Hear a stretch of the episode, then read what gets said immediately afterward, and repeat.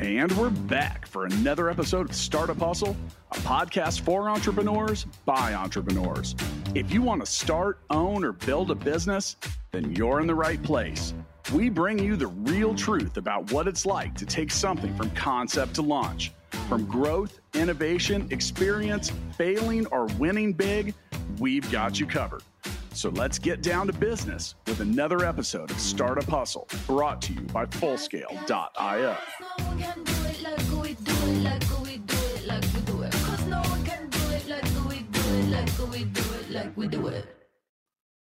And we're back, back for another episode of Startup Hustle. Matt DeCoursey here to have another conversation I'm hoping helps your business grow.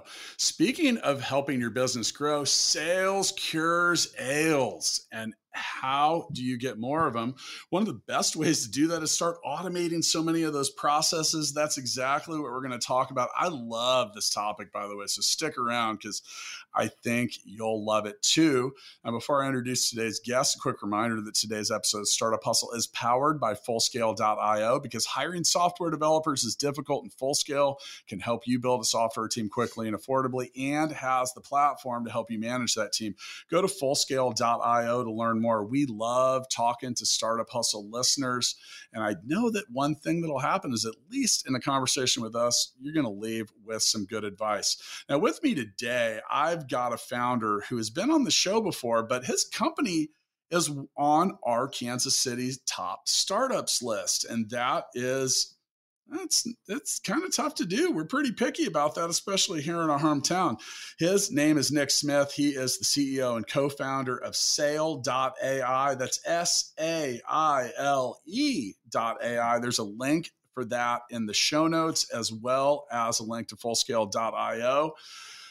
Nick, yeah, welcome back, man. Great to be here, and thanks for the. It's a, an honor to be uh, to be one of your top startups. So really appreciate it. I'm happy to be here again well, you're you're all over the local press here. You've had fresh funding, fresh accolades. Yeah. You're winning awards. What, yeah, man, you're all you're all over the place. So you're just on just on the show in what August? I think so. It's, time's flying by. 2023 has started off uh, really strong with a lot of interest, thanks, of course, in part to some of those accolades and some of that press. But I also think that you know we just continue to find uh, more and more companies that have a bottleneck in the prospecting process, and we're finding a lot of success helping them automate it for sure. Well, you've I would go ahead and uns, in an unsolicited way. I mean, Fullscale started using Saile, and we're getting through that process because we've got a bottleneck there too. And you know, we talked last time about sales and prospecting and and automation, and and you know, before we hit record, we were both kind of humans aren't always the answer uh, one thing I know about software is if it's done right, it shows up to work every day. Yeah, well, I think, and especially humans that are tasked with doing robot like things. Yeah, that's you know? the main thing. Yeah. yeah, because humans are the answer for so much high, so many high IQ activities. Yeah. But if you look back at your day, what, how many tasks did you do that could have been automated or right. could have happened simultaneously? we which we don't even get to talk about enough but yeah absolutely well but, and that's that's a hard part because you want to try to have intelligent thoughtful motivated people on your team but one way to kill all that is okay now go find 87 links and capture the link and let's put it in a spreadsheet yeah the repetition uh, kills the spontaneous nature of a great sales executive yeah it kills the creativity. You were talking right before, I think that was before we hit record about being clever. Yes. And and salespeople are some of the most clever people ever. Yes. But the way to kill that inspiration is to just pile on so many tasks that are repetitive. well, let's be realistic. Um, people in general are not consistent. Sure. And they don't like doing robot like stuff. Yeah. So if you can take that off of their plate and let people do more valuable things, eh, you're going to get a lot more done. Now, you also talk about the scalability and like, why did we start using saile.ai? Once again, there's a link in the show notes. It's because I'm trying to, you know, I've got this rapidly growing company. I just had my 300th employee start. We're not even five years old. I'm trying to, I realize there's so much more that we can do, but I need to scale a process. And that process is very definable, it is very repeatable for so many things. And then there's some other things that are, aren't So like I look at like you get that old 80-20 rule. Like if you can take 80% exactly of these things and begin to automate it. So when we look at like automating sales in general, like what are some of the top things to I think the discovery process. So when we talk about SaileBots, we can usually break it down into three pools. SaileBots for people, meaning here's my top salesperson. If they had a bot to prospect, they'd be able to close three times as much. Or there's SaileBots for products. So a company that's selling a lot of different things, they can have SaileBots that represent each of those different things. But what you're reminding me of is the third pool, which is SaileBots for processes. So there's not just one sales function. There's the function of discovering net new contacts and companies. There's the you know the research function. How about the nurture function? Who out there has hundred thousand records or a million records in their CRM and they have no idea what's what, where they came from, if the person still works there, if it's a valid email, if the information's right. We can autom- uh, we can automate any of those functions with a SaileBot. I think the most common and where I think companies still see, uh, I have a story about this, where companies still see the biggest lift today is on that research and discovery mm-hmm. side. Most companies have figured out how to email everyone at once and, and they're following up manually one at a time. I think there's still a question of what do we do once they respond and how do we find the people we're going to email in the first place. So SaileBots automate all of that.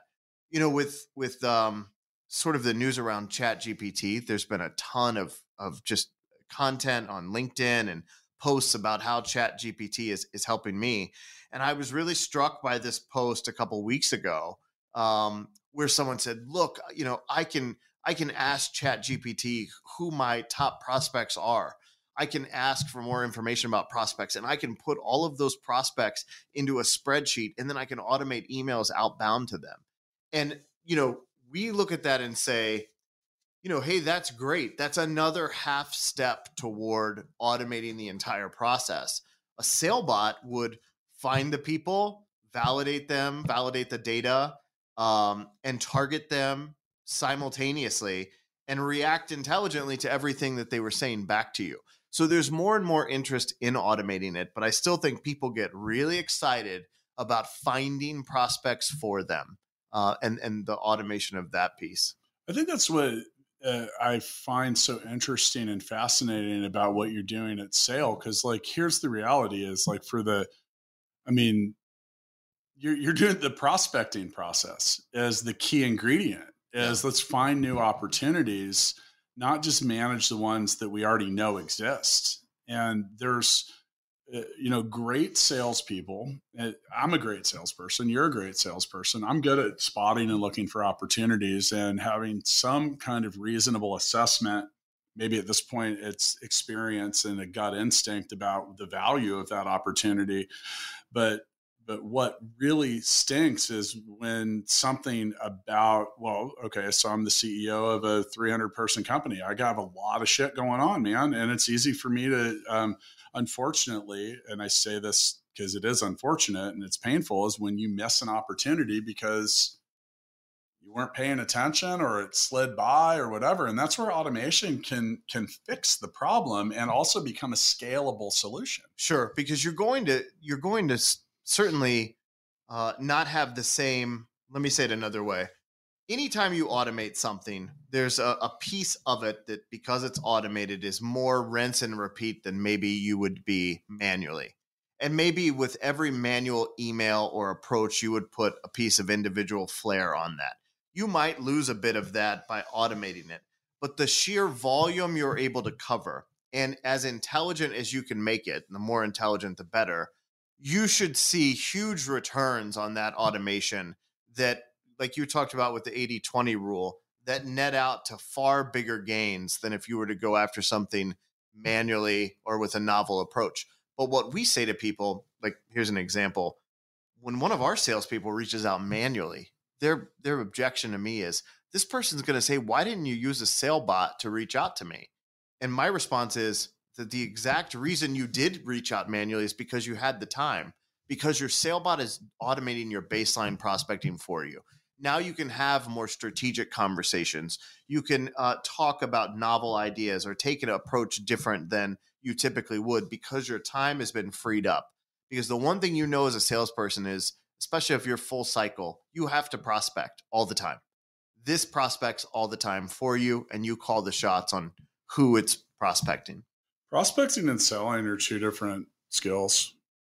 Definitely. Like, and and Yeah. not all salespeople possess both because I think a lot of salespeople like well, all salespeople like the actual act of making a sale and completing it, and a ton of them just don't like prospecting. They're not good at it. It's because it's work.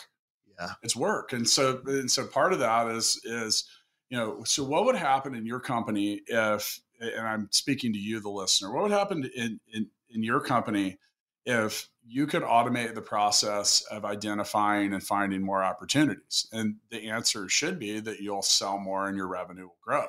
So why aren't you identifying more opportunities? And then the the real reason for that is because you're running a business, you're delivering services or products to buyers, you're uh, probably have a life outside that if you're lucky, and you're doing a whole lot of other stuff. So why not get a little help in the background? So you say, okay, great.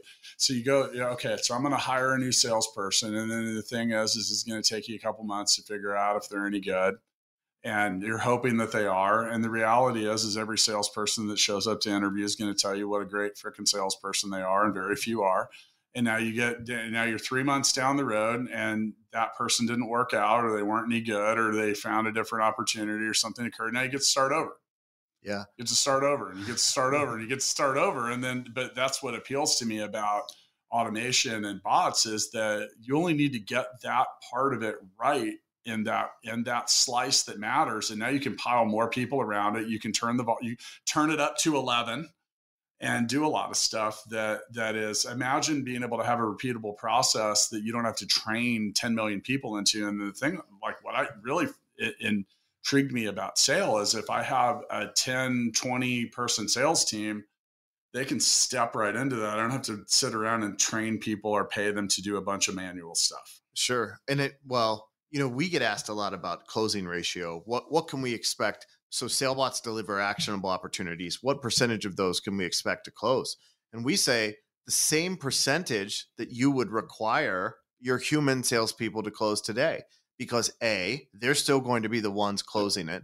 B, they're driving on who the ideal company is. They may not have to provide the data, but they're describing it. And and uh, C, they're in control of the content. You know, they're describing the value proposition. They don't have to write emails, but they're describing the value proposition. And so that full process is controlled. It's just a matter of serving them more revenue opportunities. But what you said, I think, is smart because the reality is, I think companies come to us first for more revenue opportunities. I think they stay based on the outcomes that were accelerated. And those outcomes can come in many different shapes and sizes. You described hiring a salesperson and waiting three months to find out if they're going to work out. What if they had a SaileBot or some automation on day one? You would find out a lot sooner if they had what it takes to close business. If they did, by the way, they would close business a lot sooner Yep. because they would be served opportunities. What about on the market side? You know, it's a lot less expensive to deploy a bot to investigate the viability of a market than it is to put a human on it manually.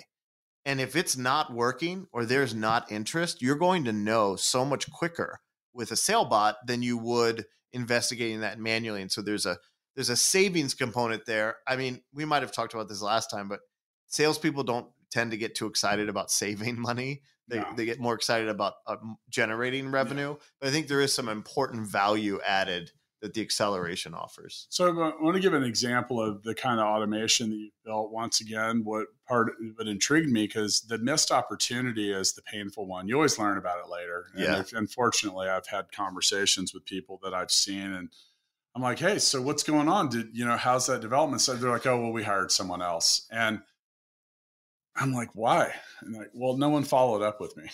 Yeah. and that's like what- a component of what you do so you talk about this is like uh, Uh, okay look I, i'm a self-admitted salesperson which and because i'm a good salesperson that probably guarantees that i'm not organized or not in a way that organized people are actually Sure. organized like i got a file or a folder so i know it's in my laptop Yeah. somewhere right? Or my in or out box. Yeah. And for me, that's that's actually like good. Enough. My so what That's I- good enough. But but uh, I'll, I'll run into like, hey, uh, call me back in July. Yeah. Our funding round would close, and I'll be like, great. And then around August, I'll remember that I forgot to do that. Well, so we we had to move my dad into like a home, right? Because he he has dementia, and so part of that came with like cleaning out his belongings. And I too am a salesperson, and I I could share without being too self deprecating. I I agree with you on the organization front sometimes, but in cleaning out my dad's stuff, he had this box, and inside of it was this Manila envelope with a big red ink that said, you know, important. And inside this important envelope was a bunch of unopened mail. So he knew it was important. That doesn't mean he's going Yeah. to open it or address it. You're exactly right. So someone responds and says, follow up with me in 12 months or follow up with me in July. A SaileBot would read that and do just that. It will follow up in July or a year later. I think the benefit to you is you're so busy as a salesperson, it doesn't hit your desk until it's really actionable. Meaning they need information now or they want a meeting on Tuesday. Yeah. Something like that. Quick story you talked about missed opportunities as a salesperson. So it's 2011, maybe 2012. And I don't tell this story a lot, but I was at CBS at the time and I was managing a group of younger, I would call them like sales associates and selling advertising, right? So this company reaches out that's in the rideshare business and they want to have a meeting about some exciting things we could do for them. And the company's the company's called Uber. And so we sit in the conference room. It's me and, and Pete. I like how you left that a little, a Yeah. little, a little mysterious, and you're like, "Fuck it, it's Uber." Yeah, exactly. So we sit in a conference room, and the Uber, she was like a marketing director or something. She's describing this app, and people are going to be able to request rides. And after the meeting, I tell Pete, this is totally on me. I said, I don't know, Pete. Seems like a seems like a weird business model. I don't know. I don't know what's there. How I'm not going to kill the cab? So, like five years later, I'm at a completely work for a completely Five years later, I'm in an Uber. yeah, No, I'm in an. Uber. uh, five years later, I'm at a job, which I think I Ubered to the interview, and the business manager that Uber wants to advertise with this this new media company I work with. The business manager comes up to me and she says, "Nick, I don't know if we should approve. I don't know if we should approve this company for credit. I, I don't like their I don't like their business model." And there's me. Are you crazy? We're talking about Uber. How could you never approve them for an ad spend or something like that? And I realized in that moment how dumb I had been talking about the missed opportunity. You know, the one that got away. Well, I think you missed a lot of opportunities. You probably could have been an early stage investor Yeah, along the way too. I mean, it's like, oh man. But look, Uber Uber's like uh, probably the most palatable example of like widespread disruption that you can come up with. I mean, the other, the other, the other one that okay, so as Uber was kind of coming out, we were also going through the whole like like the the music streaming Yeah. stuff and i you know i have a history in the music industry so i remember how disruptive people are like what do you mean you want me to give it away for free Right. what do you mean i only get a penny a listen like Yeah. yeah. but the idea is that more people will listen oh there's more opportunities and you know it's just things happen Yeah, for sure. all right so i've I- i asked our friend at chat gpt which we mentioned earlier what the 10 things that sale what are 10 things that salespeople are bad at before I get into that list, a quick reminder that today's episode of Startup Hustle is brought to you by Fullscale.io, where we can help you find and build a team of software developers, testers, and leaders. And we do it quickly and affordably. Go to Fullscale.io to learn more. So, okay, so we asked the AI, Yes. we asked the AI what 10 things that salespeople are bad at. What do you think number one is? Prospecting. It is not. No. It's listening. Oh, listening. Yeah. Oh my gosh. Yeah.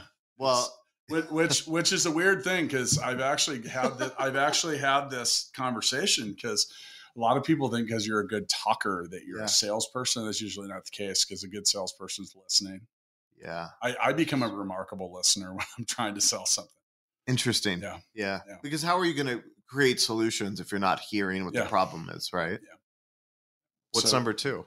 time management time management and that's that's where that's kind of it, it, that's where that comes into what Mm, you built yeah because sure. says they may struggle to balance customer interactions administrative tasks and self-promotion right so there's a few things i've learned about business and that's that getting the people that you hired to do the job that you hired them for a is sometimes tough b you're hoping they're good at it and c what can you do to clear them up so like you want your programmers programming you want your testers testing you want your salespeople selling you want your accountants adding up your sales and Yeah. stuff like that and and it's easy to get outside of that yeah. And that's back to that repeatable nature. So what do you think number three is? Number three. So we had listening we had time management.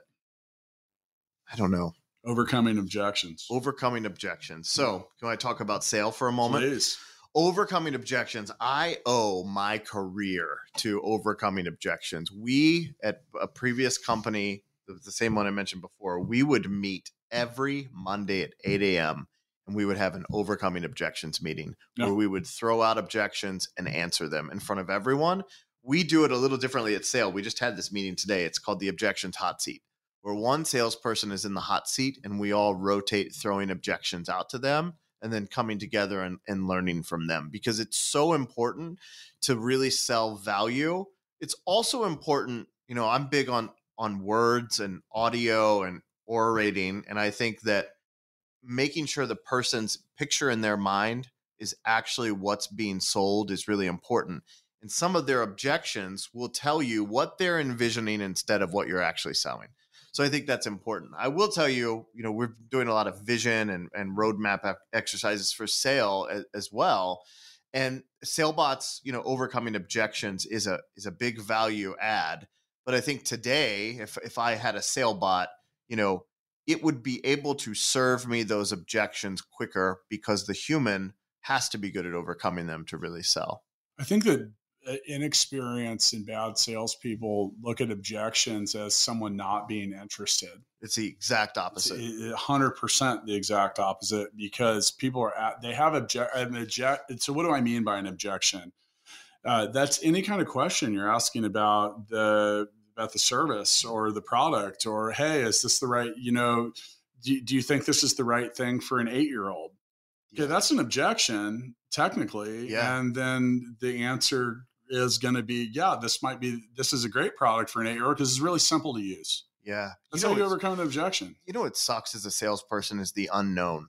The Yeah. unknown when someone says maybe or when someone doesn't follow up with you. Yeah. Objections should be a dream for every salesperson because it takes the unknown out of it. When they're throwing fastballs at your head in a Yeah. meeting, That'll wake you up. that's the that's your time to shine and re- that's selling. Well, and I've learned that people that don't have objections usually don't buy. Exactly. They're not interested. they're not invested enough to give you their they're objections. Just, they're they're so with that and knowing that there's objections, like that's always my reason to call or reach out. Hey, I just wanted I gave you a lot of information yesterday. Next, is there anything I need to clarify? yeah.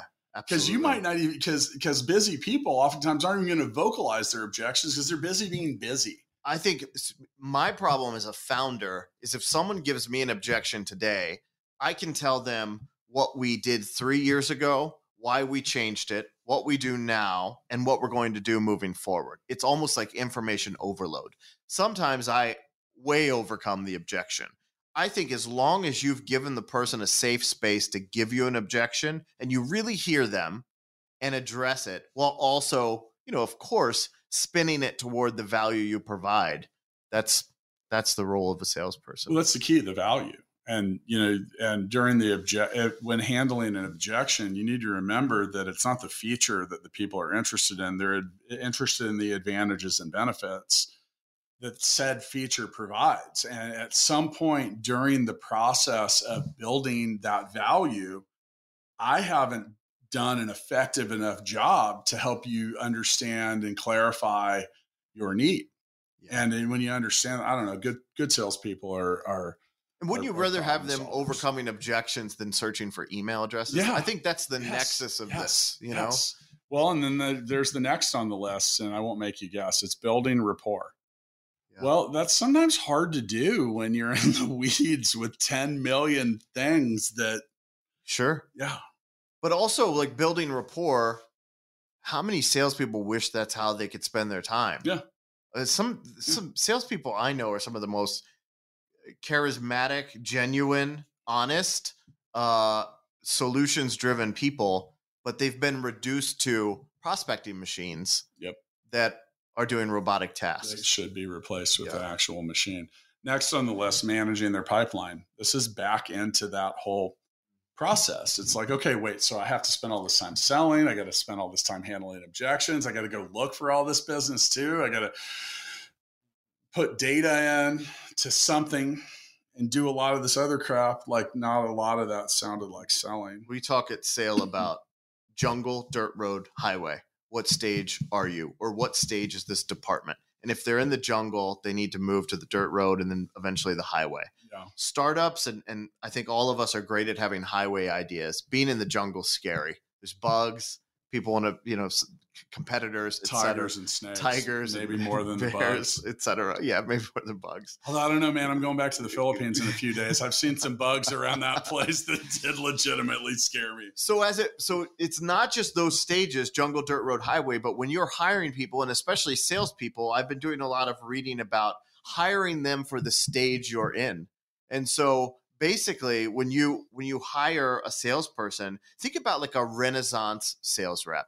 This is these are the ones that are really, really hard to find. The ones that can create their own sales collateral, the ones that sit and think about objections and how they're going to answer them the ones that aren't going to need a prompt, they can manage their own pipeline. So when you describe that, it's really hard to find great salespeople. It's even harder to correctly align them with the stage you're at. Well, that's also why adapting change is adapting to change is number six. Like you run a startup, I kind I guess I run a startup. When are you not a startup? I don't know. I don't know. Uber, they called Uber a startup even after they went public, and I'm like, dude, if you name of your company became a verb, you're Yeah. not a startup anymore. Right. But but adapting to change, and I think that this is a key thing, and and this is you know like don't move my cheese. What do you mean the process changed? Well, process is changing for the better, and if that if a lot of that process occurs in the background, so much like it's it's so much better, so much better. What about like uh, change another way, like change in commission structure? oh god, How about the sales reps that, regardless of changes to structure or product or internal things, still find a way to be on top year after year? I mean, I did that when I was just a salesperson. I actually worked for a company I won't name, and I came in under one one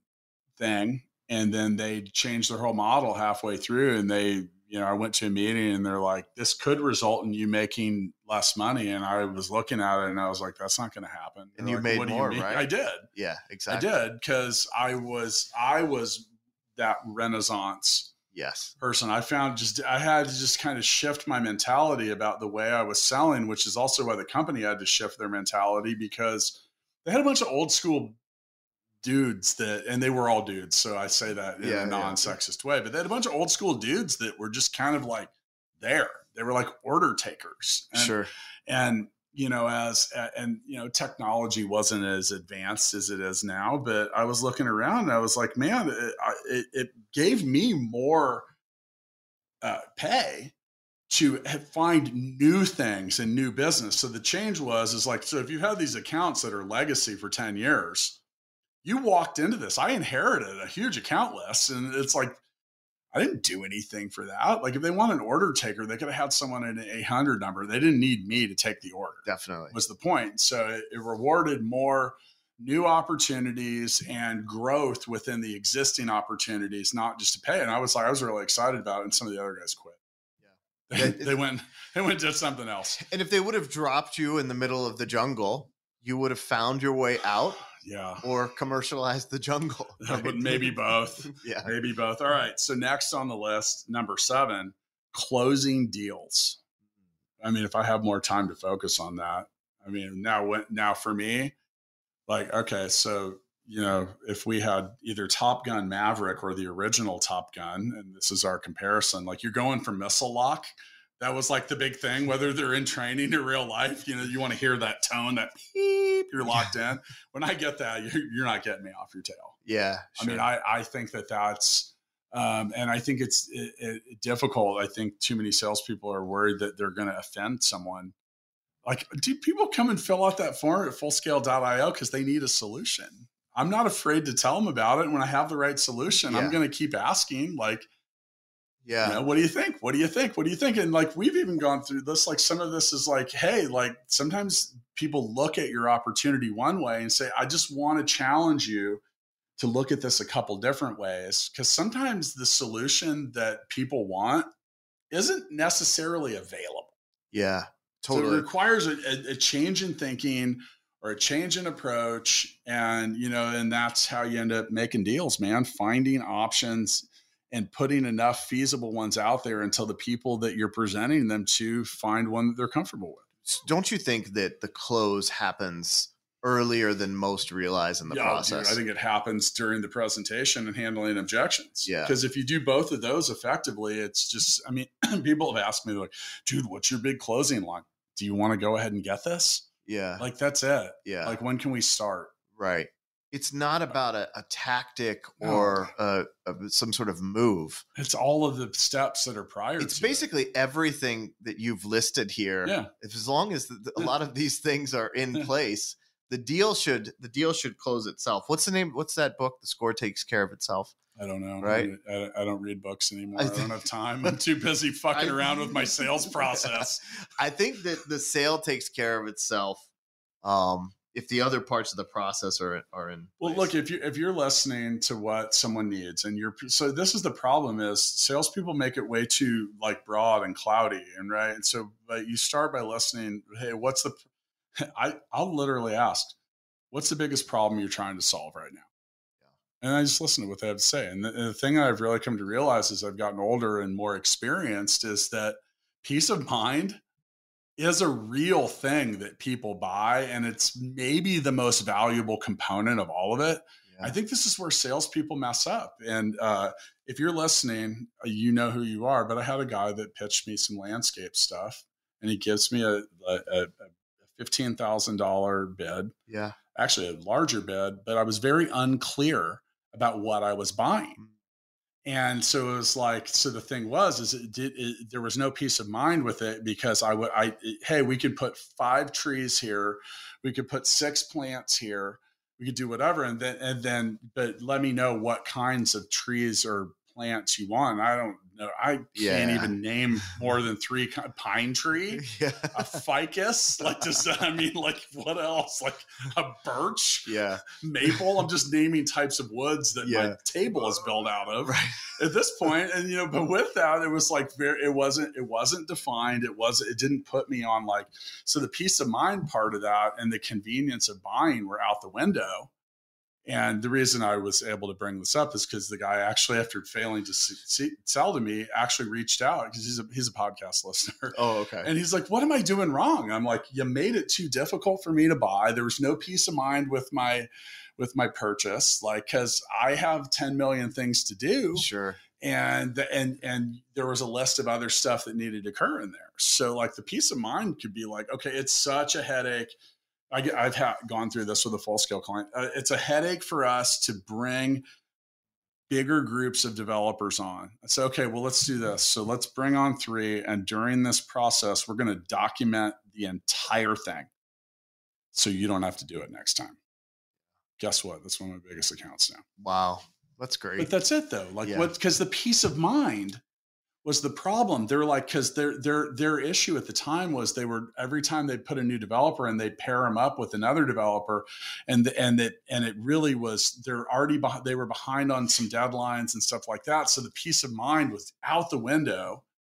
They're like, I don't want to slow down what we're doing. Well, we shouldn't have to because yeah. this is a repeatable thing. It's the same thing again and again and again and again and again. And so we put someone on doing that, and that yeah, I mean that's that was more important than anything else. You also talked about how easy it was though, and I feel like the harder I feel like a difficult process or difficult concept erodes peace of mind too. Right. It works oh, against yeah. it. I've done that with our onboarding at, at full scale. So I used to ask a whole bunch of questions, and, and I, I, I sit around because I have no life and think about how many steps I can remove from things. Yeah because the the less steps well okay why is amazon so successful? Because a i trust the process yeah. right? I know that my stuff's going to get there on time. I know it's easy to return stuff if needed. And three i can buy it with one click. Tap. Done right? They rem- i mean they are the crown jewel of removing steps from the process and that's why it's easy to buy there yeah. And so the easier you make it, and that and that's the thing that I think is hard for a lot of salespeople to understand. It's like, you know, it's like, okay, uh, go do this and go do that and go do this and go do that. How many of those things could I have just done for you? Because that's that's what a thought like like thoughtfulness in sales is is uh, is really important. Draw it back to overcoming objections. Yeah. You hear the same objection 35 times. Dude, I try to address those you in my presentation. It. Yeah, you're now yeah. you're achieving you're overcoming it before they've even yeah. thought it. Yeah. And you know it's going to be there. That makes it easier in their mind. Now they have even peace of more peace of mind and the credibility, which I don't know if credibility is on the list, but establishing that credibility of okay, this person well, knows it's building rapport. Yeah. So this person knows what we're up against. Yeah. They they're they're fighting for us and trying to to win us over I'll uh, tell you what my biggest objections at full scale are. They're related to time zone. Yeah. Okay. So in my presentation, I'll say that all of our all of our all of our technical staff is going to have some portion of their day that overlaps with yours. There's a quality issue because a lot of people have had struggles with offshore teams that sucked. Yeah. So we only hire one in 30 developers. We developed our own assessment process to determine what skills were and the people so well, what does that look like? It's not full of trivia questions because i've yet to meet a php developer that was better because he knew what php stood for. Yeah. Right? Yeah. so that's not a good assessment and also a lot of the assessment tools that are out there the answers are all over the internet. That's sure. not the case with ours right? We've also you know so you can kind of get down that and then uh, english language. So mm-hmm. like the philippines is one of the most fluent english fluent places in the world like yeah. the official business language of the Philippines is English. So with that, I don't have any employees that don't speak English. Yeah. Because it's a key ingredient. If you can't communicate, you can't build software. So those three things right there are and so I th- that's a part of my my my brief value prop yeah. Right? So I go through that, and that satis- if, if, that's done properly, you can satisfy a lot of objections. I think any and all products have like four or five that they always get, no matter what. Yeah. No and then every once what. in a while, you get something really out of left field. Sometimes it's really good. I tend to right. compliment the prospect. Oh yeah, like, I haven't heard this one in a long time. That's a good one. A That's really a good, good right, one. Right, yeah. but it's rare. And the thing, so I I listen. I, I refer to listening for the echo.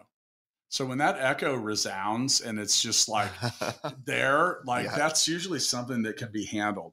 Okay, number eight, staying organized. Yeah. I mean, we already talked about that. Keeping track of tasks. But you know what? This brings up a good point. So we live in this crazy, I don't know if I love this phrase, but sales enablement.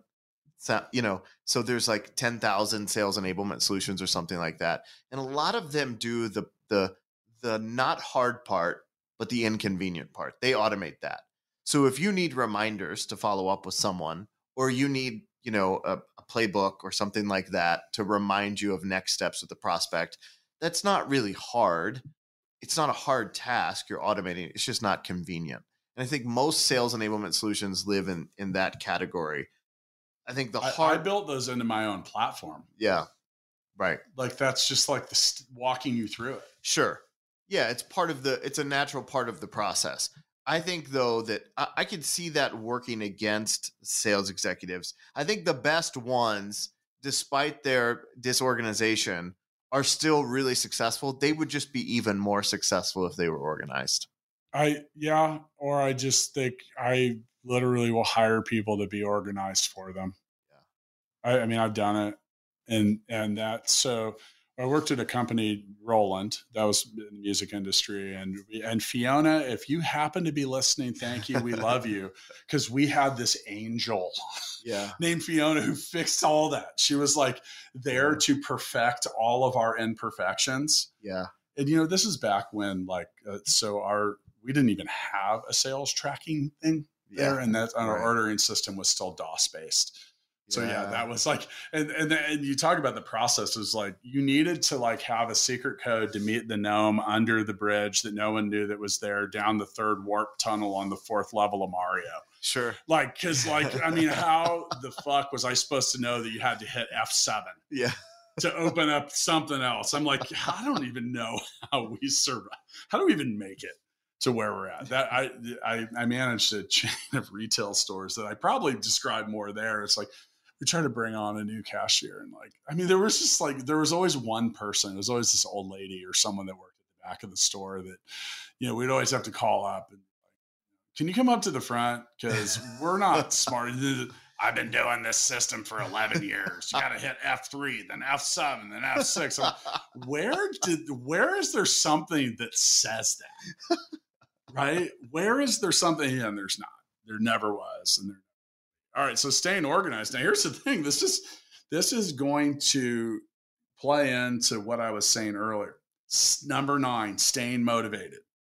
Sales can be high pressured and demanding, and salespeople may struggle to stay motivated in the face of rejection and long periods of time in between sales. People aren't consistent. That was yeah. my whole point earlier. Getting sure. people that show up every day. Now, dude, I'm like overflowing with drive and energy. Most people. I think, yeah, a bot would solve that. The bot's motivated bot, every day, right? Sale bots don't know, you know, emotion. that's the yet. that's the good part. Yes, or they don't they don't have bad days, right? right? So they're automatically doing that process, and I think well, they don't have bad days. Like they may have bad days, like maybe the results aren't there, but they're going to get up and do it again. The well, I mean, yeah. all of our customers are great. So if they're not getting results, then that means the prospect had a bad day. It sure. wasn't responding. Yeah, yeah. good way to look. But I would say this: yes, uh, SaileBots or bots in general don't tend to have bad days. But I think by taking these tasks off someone's plate, hopefully they have more good days because yeah. they're more in, in charge and in control of their day. And you know, creativity is not something you can just turn on like that. Creativity comes when your mind's free, when you're not overrun with tasks and, and follow up things you have to do. And so, you know, out of that, if out of using a SaileBot comes a more creative human, I think that that's a really good benefit to them attacking their prospecting process. Uh, you know, the salespeople at Full Scale, when we explained Saile, they were like, wait, they were almost, they were confused. They were like, wait, we don't have to do that stuff anymore. like, not soon. They're like, wait, so once again, just to confirm, just to confirm, I don't have to do all the shit that I hate. Yeah. And yeah, what's going to happen from that? Well, I'm going to sell a lot more stuff because I'm not going to spend all this time doing this other crap. All right. Number 10 out of 10, communicating value this is something a bot this can be automated too. If this is so, in fact this can be highly automated because any any bot or repetitive or automated process is going to repeat the value proposition that comes in it. Not only that but let's talk about where a SaileBot how a SaileBot comes to be and the automation accordingly right? The SaileBot's built based on you or based on your team You've heard objections your whole career or your whole time at the company. You know what types of buyers are buying from you. So you know who and how to communicate that value directly. Now that you know that, it's time to to automate it, right? Yeah, no, there's no doubt about no doubt about that. It's no doubt about that. So when you know, all right, so I I all 10 of these are legit. Yeah. And a bot gave me that automated and seen yeah. You know, you mentioned one thing that's that's you know, Chat GPT has been so so popular for a lot of people to talk about, but I think the one the one problem that it solves is, is honest. There's uh, there's a creativity side to this. Like, yeah, go ask it ten things to talk about. Give me ten topics to talk about for a sales podcast, and sure, give me ten more, and it'll just keep going and going and going. I'm like, wow, that did that way faster yeah. than I would have done. All right. So here we are. We're at the end of another episode of, of Startup Hustle, which was once again powered by Fullscale.io, helping you build a software team quickly and affordably. Once again, saile.ai, that's S A I L E.ai. There's links to both Fullscale and saile.ai in the show notes. Nick, here we are in the Founders Freestyle. What would you like to say on your way out of today's show? And thanks again for joining us. Yeah, absolutely. Thank, thanks for having me again. Founders Freestyle. I would just say, is this supposed to be two founders? No, I just uh, it's a fancy way of saying what are your closing remarks. Oh, closing remarks. I let people freestyle. I've had some people like literally rap, do like a lot of stuff. I would say I would leave you with this. Um, you know, the one thing that all, all, those 10 points sort of said but didn't say in in some of them was was trust, right? So trust your own process, but don't be afraid of something helping you with that process. You're likely an expert in some part of what you do, if not all of it. And if you're the expert on it, that means you can give direction and can provide that direction to other people or to a bot. So trust what you know, trust that experience you have, and don't be afraid to let something make it easier for you. Well, I think the tools are are the key, and you know, I'm always talking about the founders freestyle, and I'm saying you can rap and do whatever. So, speaking to tools, I asked Chat GPT to write me a rap about sales. So yes. here we go. Okay, listen up, y'all. I got a story to tell about a hustler in sales who's doing well. He's got a gift for gab and a heart of gold. He can sell anything from young to old. Selling, it's the game he loves to play, making deals and closing every day. He's got the skills, he's got the drive and the flair. He's the king of sales without a care. He's got a smile that lights up the room and a style that makes you want to groove. He knows how to listen and how to care. He's got what it takes to take you there. Selling, it's a game he loves to play, making deals and closing every day. He's got the skills, the drive, and the flair. He's the king of sales without a care. there you go. nice. Could have probably come in a lot of different directions. I'd say I, that was more of like a po- poetic reading, but I liked it. Anyway, I, I've been I've been like encouraging people to rap and freestyle for long enough, and then there I did. I finally did it myself, and I think that's a perfect way to end the show. Mic drop. Startup Hustles brought to you by Fullscale.io, helping you build a software team quickly and affordably. Make sure you reach down and hit that subscribe button, then come find us on Instagram. See you next time.